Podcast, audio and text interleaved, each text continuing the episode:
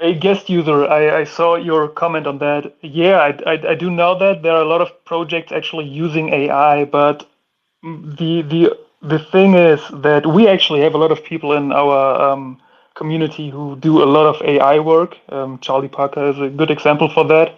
Um, but you know, the question is, do you guys think that it's going to be like you know all the freelancers like on Fiverr and stuff who actually create AI, uh, who create NFT projects and trades and everything for you?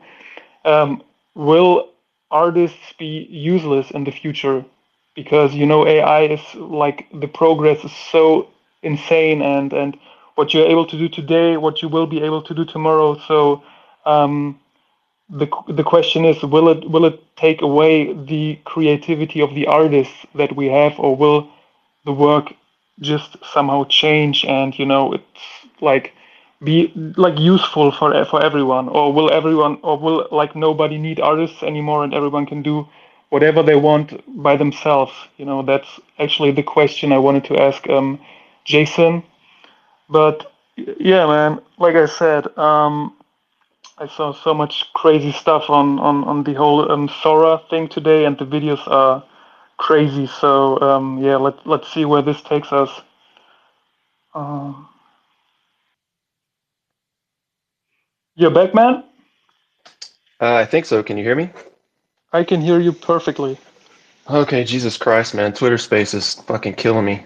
Uh, I mean, time, I know I'm. Like, we never had Twitter Space without problems, right? Yeah, dude, I know. I mean, uh, I get that it's, you know, I get that it's, uh, you know, sort of a, an experimental tech eh, to some degree, but by the same token, we've got all these other companies who've semi-mastered the the process. It's extremely annoying. Yeah, call Elon. Call Elon and tell him. yeah, are you getting an echo on your end still? Uh, I just got in the beginning, but now it's definitely a lot better. I, I'm still hearing an echo for some reason, but yeah, let me just jump in, and if you guys, uh, you know, if it gets too annoying, I'll, I'll figure something out. All right.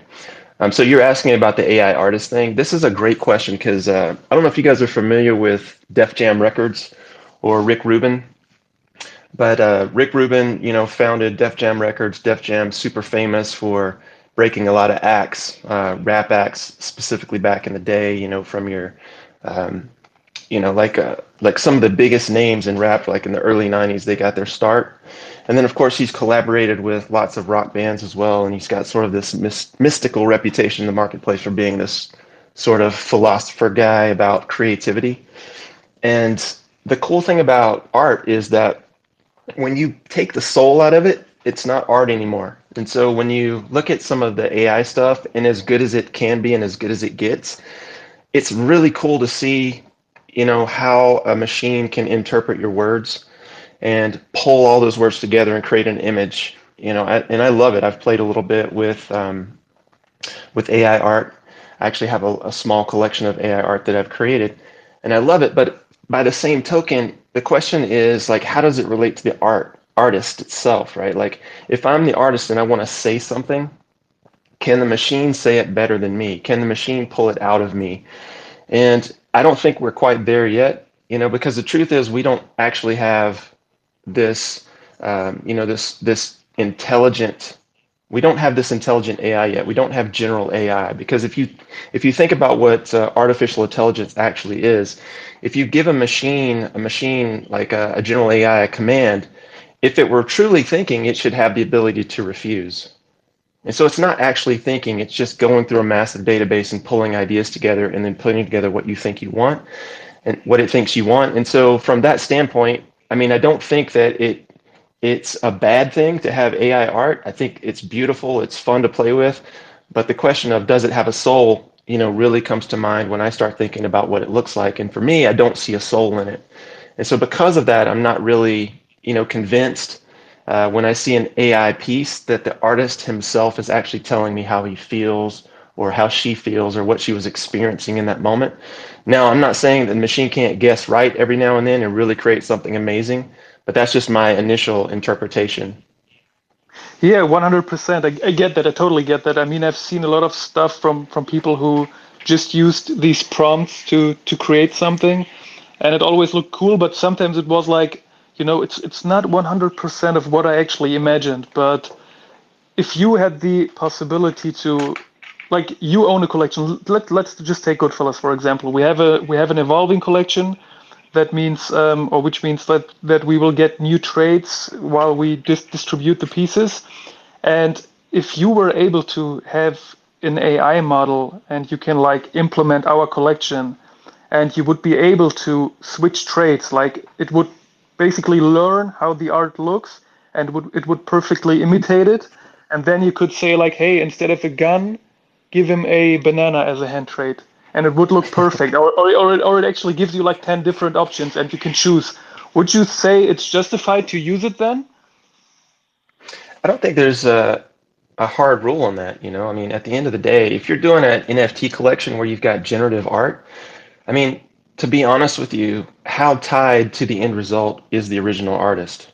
You know, this kind of brings that question up, right? If if I paid an artist to execute my idea, and that artist kicked out a bunch of cra- traits and kicked out a bunch of, you know, let's say in your example using guns to bananas or what have you, um, at the end of the day, I'm paying someone else to interpret my words, just like me going to an AI and saying, hey, here's my words, interpret them.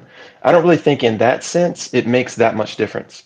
What I'm talking about is when I'm creating a piece that represents something that I'm thinking or feeling. From a generative art standpoint, at the end of the day, the machine is actually putting all the pieces together to create the end result. And that end result can or cannot represent you know, an idea that the artist wanted to portray.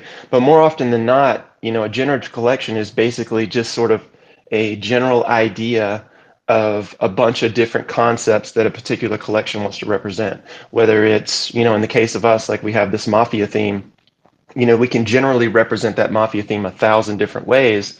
But if I said to uh, General AI, I want you to create a one piece that represents all these ideas and have it be meaningful to me, that's where I think we we fall off the rails.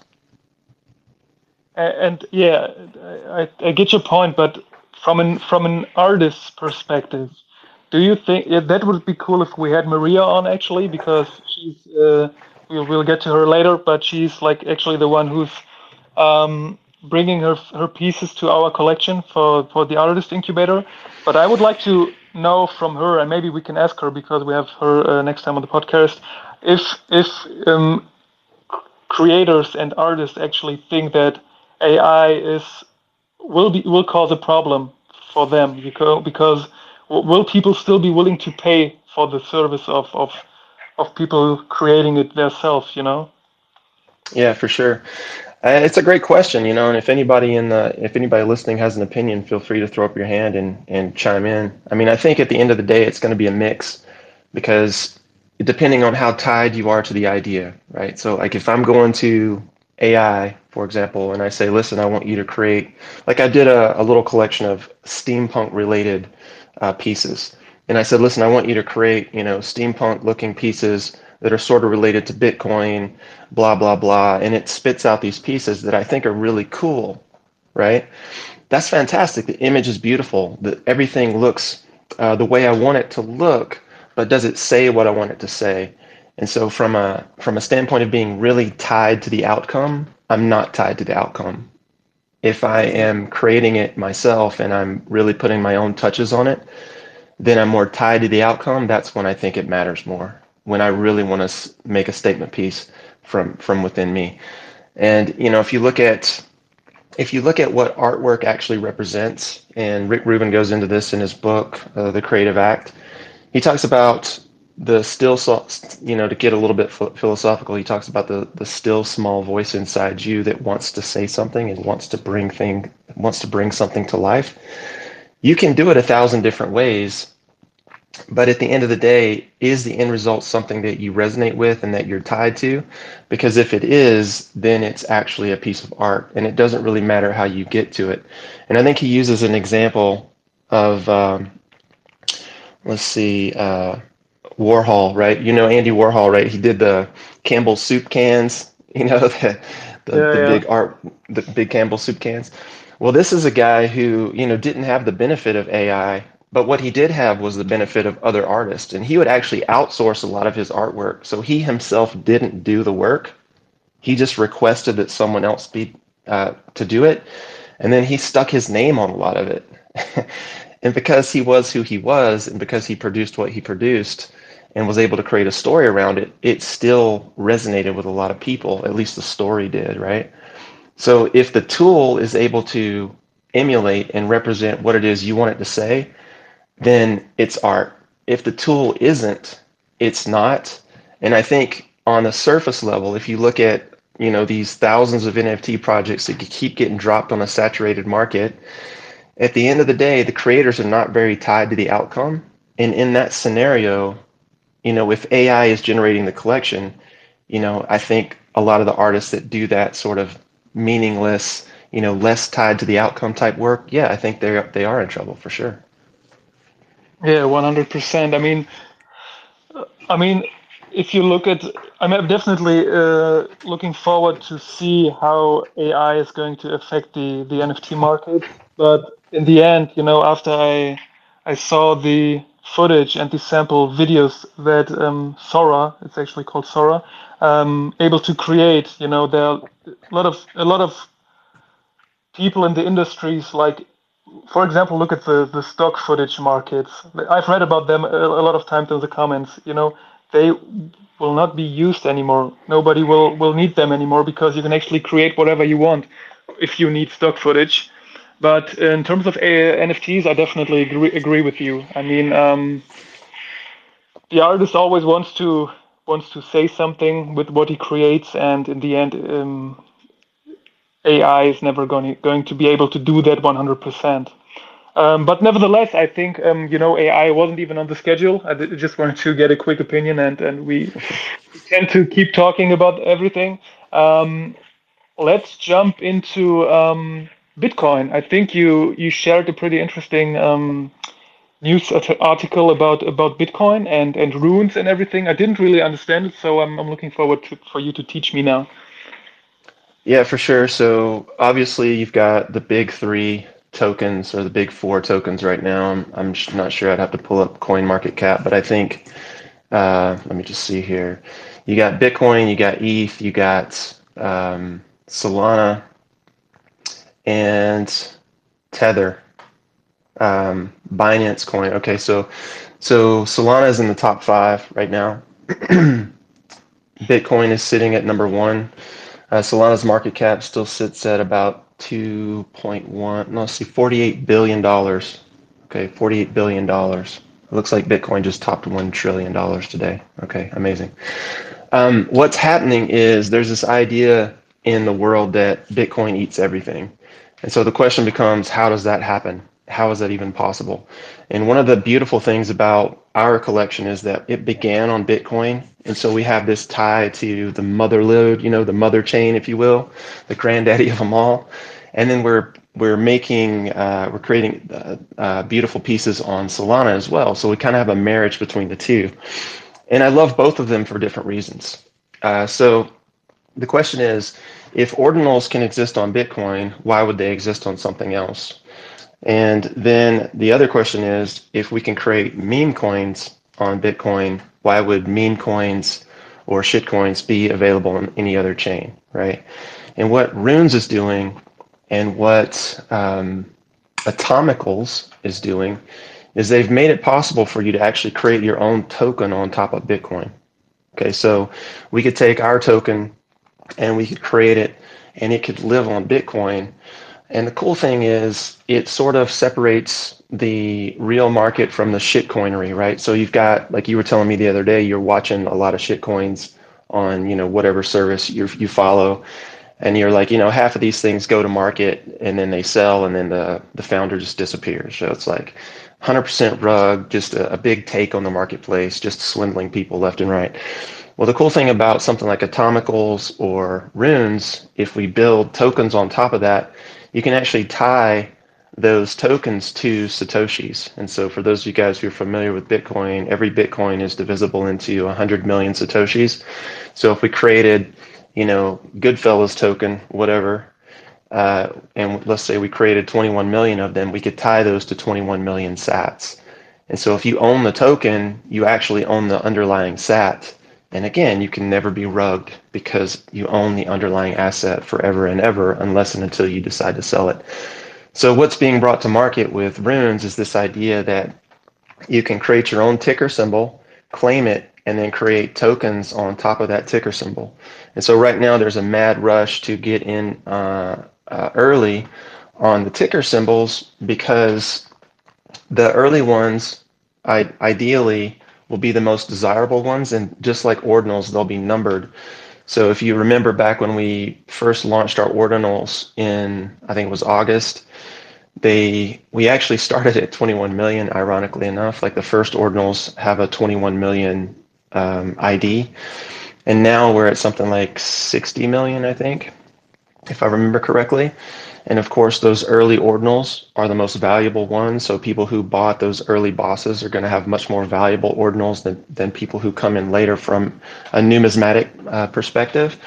And so same thing, the same idea with runes. It's like, okay, I'm going to have this ticker symbol. It's going to be, you know, the first thousand or the first hundred or the first hundred thousand released. And then of course, if you own that on chain, you can actually sell it or you can um, trade it, or you can use it uh, inside your project to actually create real value for your holders. And so then that raises this massive question like if you can do shitcoins on Bitcoin, right? And I guess technically they wouldn't be shitcoins if they were tied to Satoshis. Then you can't rug people. If you can do ordinals on Bitcoin, then why would you do it on another chain? And then, you know, that raises the question about gambling because, you know, everybody likes to gamble in this marketplace. So that's kind of what's happening with runes. And I listened to a podcast yesterday with um, uh, Casey Rodarmor, who was the guy who, you know, created Ordinals and uh, is now getting ready to release um, runes. And the planned release date is at the halvening. So for those of you guys who who are familiar with Bitcoin, you know, Bitcoin halves every 210,000 blocks. So we're going into the fourth halving at block 840,000, and I think we have just over 9,000 blocks to go. Uh, Bitcoin kicks out about 900 blocks a day right now. And so at this pace, I think, if I remember correctly, I might have to go look that up. Don't quote me on that. So at this pace, uh, runes are scheduled to launch uh, in April-ish, and when that happens, what I'm seeing is a lot of the bigger projects are already lined up and are making contracts with miners so that they can get early access to that first block and register their runes uh, inside that very first uh, block. So, if if I got it right, it doesn't really affect NFTs on Bitcoin, right? It's just for like tokens for now. Yeah, it actually adds to the functionality of Bitcoin and in terms of what you can build on top of it. See, like the whole idea behind Ethereum was, well, we can't do smart contracts on Bitcoin, so we need to create Ethereum. This was Vitalik's whole idea. And the reason Ethereum exists is because the Bitcoin core devs basically rejected his idea of putting smart contracts into the core code. And what Rodarmor has done is he's found a way around the need of doing that. And so, because of that, and because something like Bitcoin is incredibly simple compared to the complexities of something like Ethereum or Solana, and the question becomes where do you build? Do you build on a Bitcoin layer two or a Bitcoin layer three? Or do you stick with something like an Ethereum, which is incredibly complex and almost just as expensive? Okay. Yeah, man, got it. I, I mean, when you like told me about the runes. I, th- I think you sent me an article. I tried to get some information. There are not too many out there, and um, it's definitely not that clear of, of, of what they're trying to do. But yeah, luckily I, I got you, and you will keep me up, updated every week. Um, so yeah, def- definitely, definitely interesting what what's happening. Um, but for now, like I said, for the NFT space, not yet too important, but you know, looking at the crypto space in general, we've seen like a lot of green lately.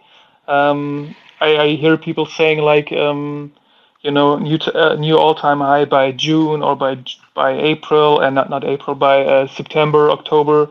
Um, and yeah, let let's see what's possible. I mean, um, I think all of us are very happy with the with um, the evolvement of, of the crypto space lately. Um, but to get to the NFT space now, um, I think we had a little talk about the teddy bears, and the teddy bears are actually a project that launched. Uh, what did they say? Like nine or ten days ago, and the yeah. founder, I actually forgot the name, um, made a post on Twitter and on, on on the Discord saying that he that he like his explanation was kind of he's too stressed and he's like too too young and it, kind of imp- implied like he's too immature even because he said that uh, most of the founders on, on Solana and NF- Solana and NFT space are probably in their early 20s and stuff and used that as some kind of apology uh, for like stepping down as as the leader of this project and handed it over to someone else. So um, yeah, what we basically saw is another guy quitting pretty early, and yeah. um, I think the big this... problem is that um, you know I, I haven't really monitored the teddy bears uh, in, the, in the last couple of weeks, but if you go the usual Solana path, and we've talked about that so many times. Like you try to hype your project up as as, as much as possible. Then that will lead up to the to the mint day, and then you will most likely mint out. You know, you you use a lot of influencers and stuff. You do attract the people who who want that shit, like who who are going to put you under pressure after, and who are going to to come at you and, and say stuff like after the mint, like, um, hey, when utility, when moon, when this, when that. And then these founders like get under pressure and, and um, feel like they they they can't do it anymore, just like the teddy bear guys. So um, in the end, it's like some kind of circle that always repeats, and and people just don't learn. So uh, yeah, what what do we what do we learn from the teddy bears? Uh, I think every lesson um, that you could possibly learn about the NFT market is in this particular example. What happened was I, I read through it, and basically, this guy did a launch and then quit nine days later. And he quit, you know, at least I will give him this. He at least showed up and said he was going to quit, right? Like so many of these guys just disappear and they leave people hanging and no ex, you know, no excuses, no reasoning, no nothing. But he at least did that, so I'll give him credit there. And then the whole idea was, okay, now this other company is going to come in and buy the IP rights, which is ding, ding, ding, what we're doing, right? And so you see larger companies who are smart and they understand IP rights starting to understand that they can start picking up some of these collections and um, and actually using them in real businesses in the future. But that's another story. So, but the lesson that you learn from this is is simply this: like why do so many of these people who open a con or who begin a, a, a project start one and then walk away from it, right? And when you start at the top with your building, like let's say, for example, um, you know, like right now, I could go on Twitter and I could hire an influencer and say, I'm going to drop, um, I don't know, Monster Energy, you know, NFT and it's going to be a, a picture of a dirt bike rider or something, you know, I guess, and I'm going to have an artist create this for me, or I'm going to have AI create this for me. And I'm going to hire five different influencers who have 50,000 followers on Twitter, and we're going to hype this up and we're going to make a quote unquote whitelist. And then we're going to dump it on the market with all this fake information because my account is anonymous and nobody really knows who I am, and therefore I don't actually have to be responsible for my for my uh, results, right?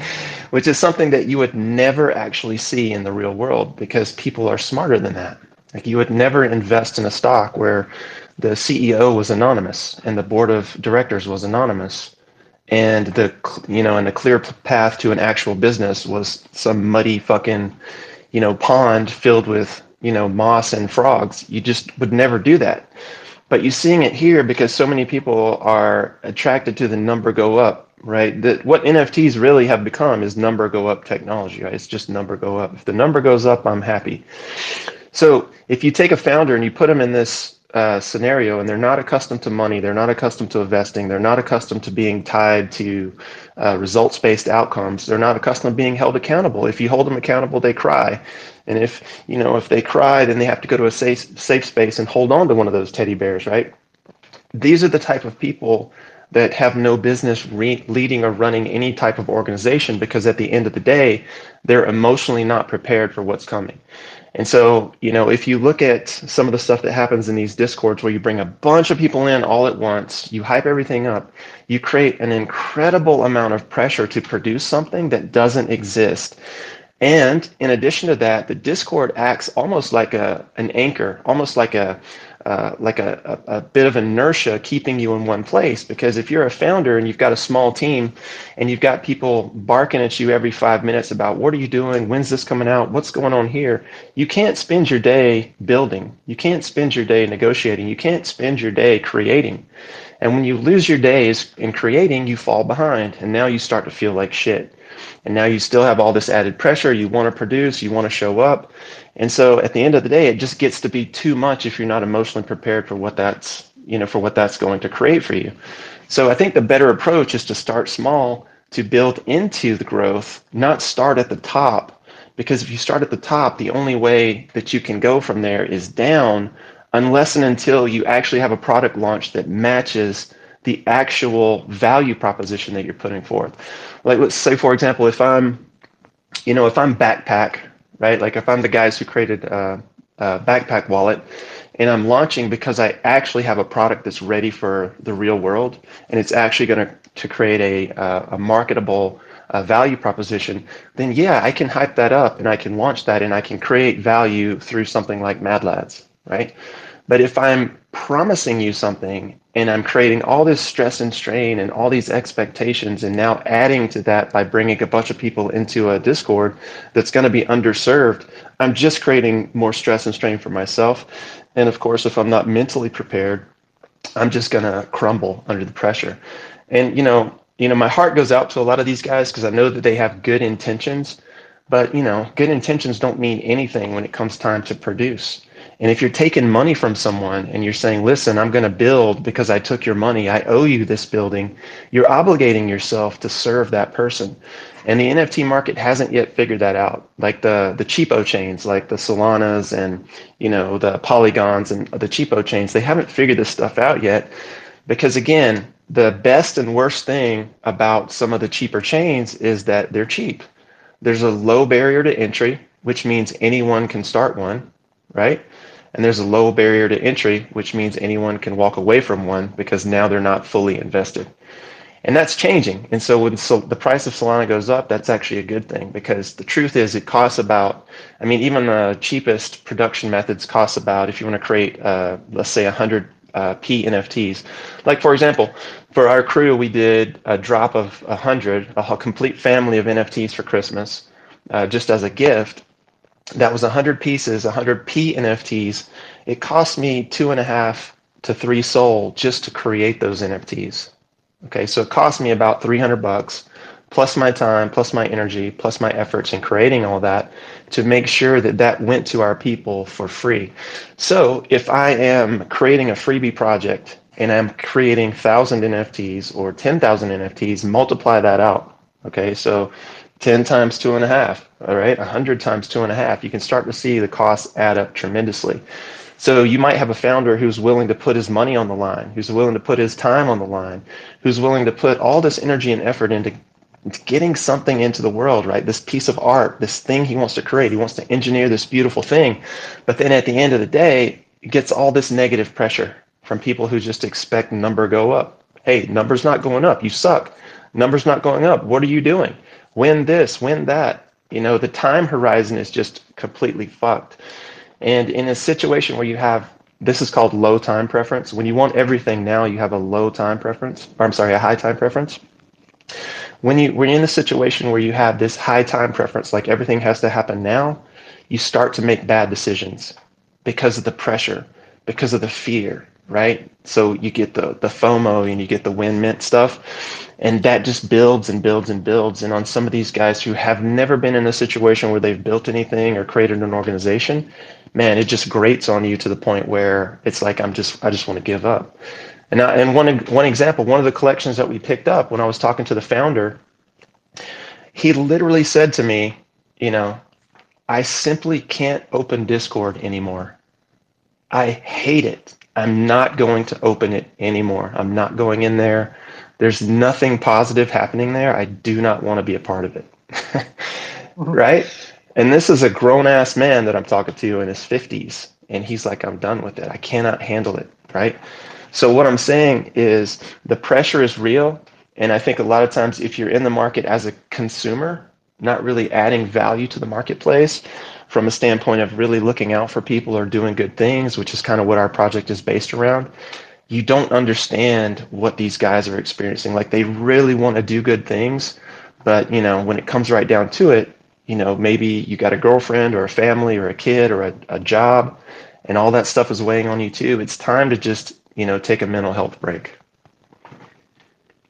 Yeah, I think yeah, I, I definitely agree. I I feel like um, you mentioned a pretty important thing that that whenever founders are starting a project and they they kind of artificially hype it up and everything, you know, you you do attract the people. How did you call it? Like the people with high high time preference. Yeah, um, high time preference. Who, who are going to put pressure on you after the mint and and everything. Um, but you also gave that guy credit, that teddy bear guy credit for actually telling people like, "Hey, I'm stepping down. I I got problems and everything." But to be honest, like, I think a reason for people to do that is because everyone is getting away with it. You know, we had that. Um, who was that guy? Bungie? What was his name? I don't know. Uh, that Lotus guy. And yeah. he actually did the same. He took 200k and left, and then cried a bit, and everyone was like, "Hey, it's fine do your thing, like you know. And um, back then, for example, let's take our previous previous founder. Like he actually left. He was doxxed. There is a big company in Abu Dhabi that his brother owns, who was definitely also kind of um, involved in, in the Art of Mob project. And he just left and got away with it. Nobody really cared. And that's a thing you cannot do in the real world. So what do you think? Why is it still possible in Web three that you can just like launch something, uh, something even if you're doxxed, and then run away and nobody cares? Because it's new. It's a new market, and it still works. And people do. You know, people are incentivized uh, to do bad things. You know, when the incentive is I can show up, even at, let's say you're doc, quote unquote docs, right? What does that actually mean? If I'm selling NFTs to the world, and let's say like the like uh, Basil the former guy. He's in what Lebanon, I think, if I remember correctly. Mm, he's from Lebanon. Yeah, yeah, right. I, am not sure if he lives there, but yeah, some. Okay, so what am what am I gonna do? Right, I buy a bunch of NFTs. Am I gonna fly to Lebanon and, and initiate a lawsuit? No, uh, it's not worth it. Like by the time I invest in a plane ticket and a lawyer, I've already spent more money than the NFTs are worth. Right, so why would I even bother? So it, even though you're quote unquote doxxed, unless there's some sort of legal relationship you have with the founders, which like in our case, we guarantee that our holders always have IP rights. If we were to break that, they could come after us easily because we've publicly declared that, right? And they know who we are and we're not hiding from anyone, right?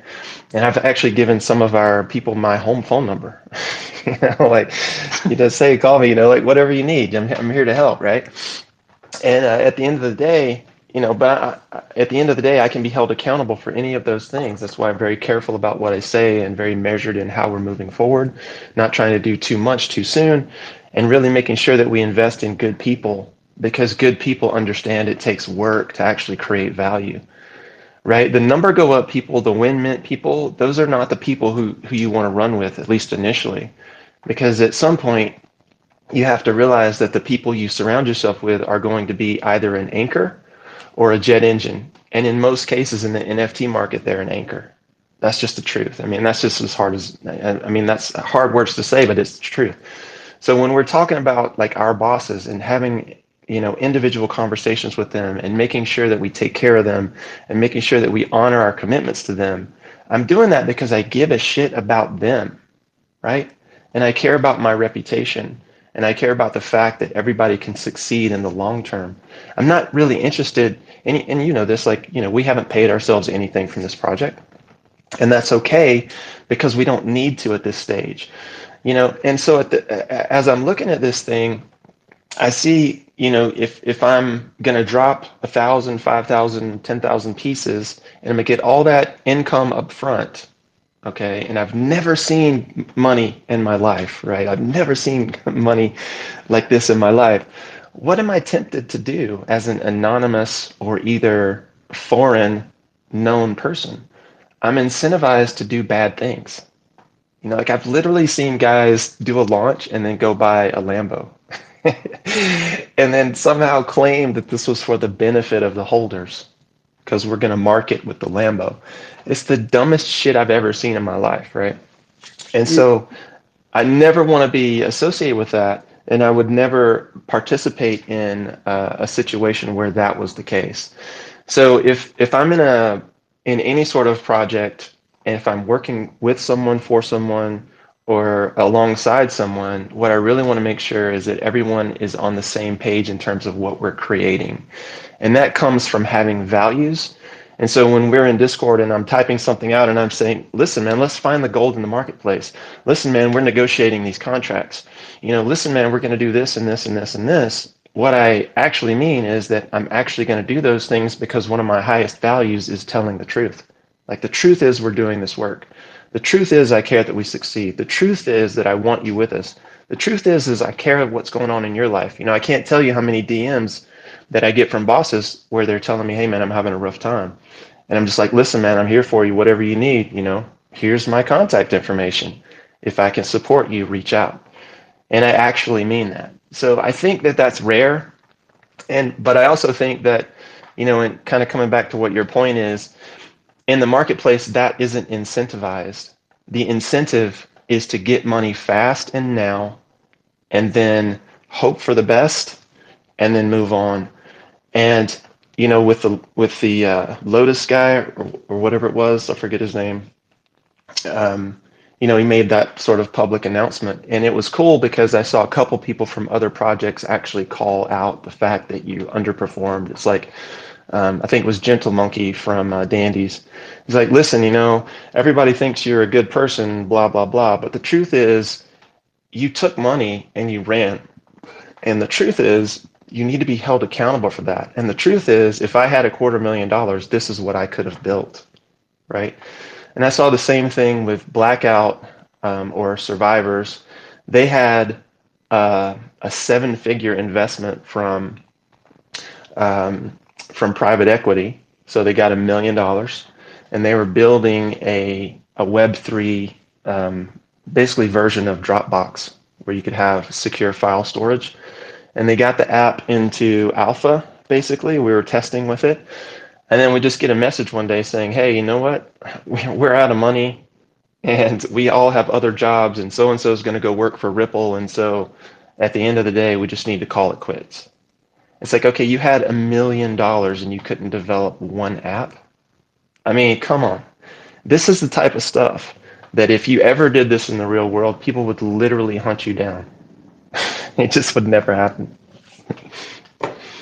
yeah, you know, I, I like I don't even think that you mentioned people like um, seeing all that money, they've never seen money and then they are tempted to run, but I feel like there there are also a lot of projects who actually want to build something, but then like see that the project they origin- originally like planned is not sustainable. Like it's not even creating any kind of income, and then they they feel like you know either I I put the money into the project that is not going to to be sustainable, or I'm going to take it myself and and like take take advantage of it, you know, and um, that's why people should definitely make a decent plan for like a business plan. I've never seen that in NFT space, and it it's like the most normal thing in, in the real in the real world. So, yeah, um, but I, I see we are almost in uh, for one hour now, so let's just jump to, to our project real quick. Um, I'm, I'm a little in a rush. Um, and we have our artist incubator coming up next week. Um, Maria, who's who's um, known for her Women for Cosmos collection, is our first artist who's bringing art to the Goodfellas universe. And um, yeah, she provided pieces. She will be on the podcast next week, so make sure to check out the episode from next week. We hope to to release it on on Tuesday. And um, she's going to talk a bit about the collection. Uh, Jason, you've seen the pieces. How do you how do you like them? I mean, dude, they're beautiful. And the thing that I really like about them is that she hand drew every single piece. Every pixel on every piece was her creation. And so when I see that, I, you know, I just get that much more excited about it. But yeah, we're stoked about this. This is going to be another uh, 21s type gallery where there'll be 21 numbered prints. And of course, she's the first of many artists that we want to onboard and give them a platform. And, uh, you know, we've got some creative people uh, inside our server. You know, like you mentioned, Charlie, um, Chaz actually has one of his pieces up for bids to be on the tickets to um, uh, NFT NYC. And so, I mean, we've got a lot of creative people that we can reach out to, but there's also some big names that I'm talking to behind the scenes so that we can actually make this a thing. And of course, keeping with the 21 rarity, which is going to be super cool, um, it just adds to the mystique of what we're doing. And I think, you know, probably one of the biggest things that we can continue to do in the space is to um, look for ways to gamify what we're doing and create scarcity because what we see in the NFT market is a perpetual drop, just a perpetual drop of more and more and more and more and more. And when you're an artist who wants to put some beautiful work into the marketplace in that scenario, it really harms you because the dilution in the marketplace pulls money into all these different corners of the market.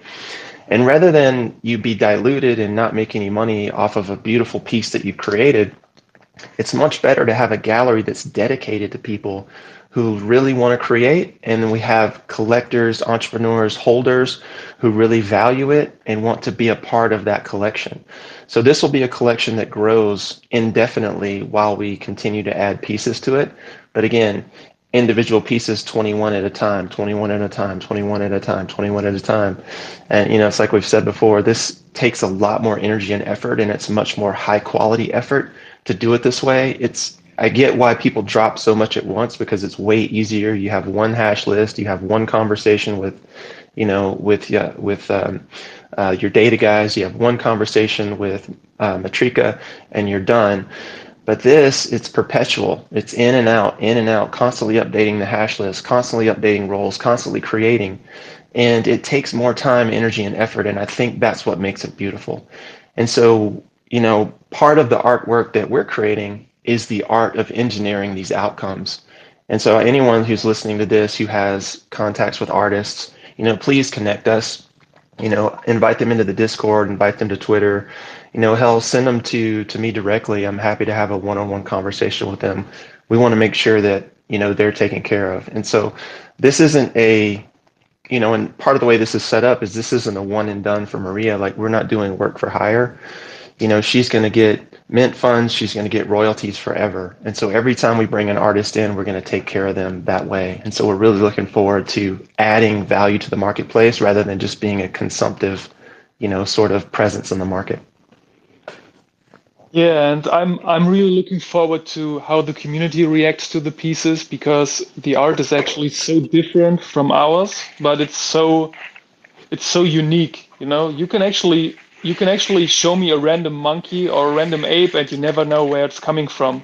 But if you look at a woman from Maria, you you immediately realize, hey, it's Maria's piece. She made it, and I mean, you guys can actually check out her collections on on, on Polygon, and you will see what I mean by that. You can like like I said, it's it's it's so unique and and beautiful, and um, I think people will love it. And yeah, I'm really looking forward to share it with the community. Um, yeah, and that is basically it for now. Um, do you have any more to, to add for today? I just want to say, you know, obviously, if anyone has anything to add, throw up a hand. for sure. Um, these spaces are open and welcoming. You know, this is a perfect time for Q and A, and obviously get to know us. And obviously, we're in the infancy of this, um, growing this thing. So we appreciate every single person from the community and without the community who who decided to pop by and, and listen. You know, I just want to send a lot of love to you guys. I know we don't get a lot of interaction inside Discord, which is kind of one of the reasons I prefer, you know, real life uh, communication. I actually like to connect with people, but I'm always available to you guys. Um, Alex is in Germany. I'm in Arizona. So we're working in two different time zones trying to create for you guys. And we're always thinking about the future of the project. So, you know, just want to send love to everyone who's uh, shown support in picking up ordinals, picking up NFTs, um, investing time on the spaces. You know, I, I can't, I don't really have the words to express how much we appreciate you guys. So that's it for me. Beautiful final words. Um, yeah, and if, if you guys want to join us, you can definitely do that. We would love to talk to you people personally. So if you want to join a space, you're more than welcome. And yeah, looking forward to the next episode and see you soon, guys. Bye bye. Take care, man.